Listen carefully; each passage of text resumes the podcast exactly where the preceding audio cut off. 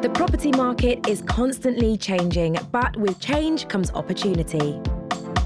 Hi, I'm Scarlette Douglas. And I'm Stuart Douglas. You might know us from Channel 4's property shows Worth House on the Street and George Clarke's Flipping Fast.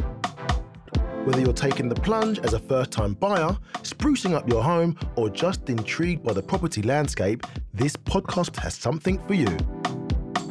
We're launching next week with our first guest, Tayo Oguntonade, and a focus on mortgages and getting your foot on the property ladder.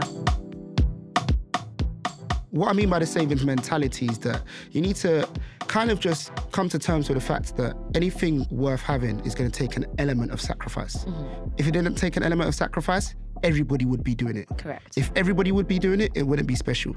Buying your first home is special. So let's get you to doing something special, basically. So follow us right here or on your favourite podcast platform to make sure you don't miss out. Welcome to Property Unlocked.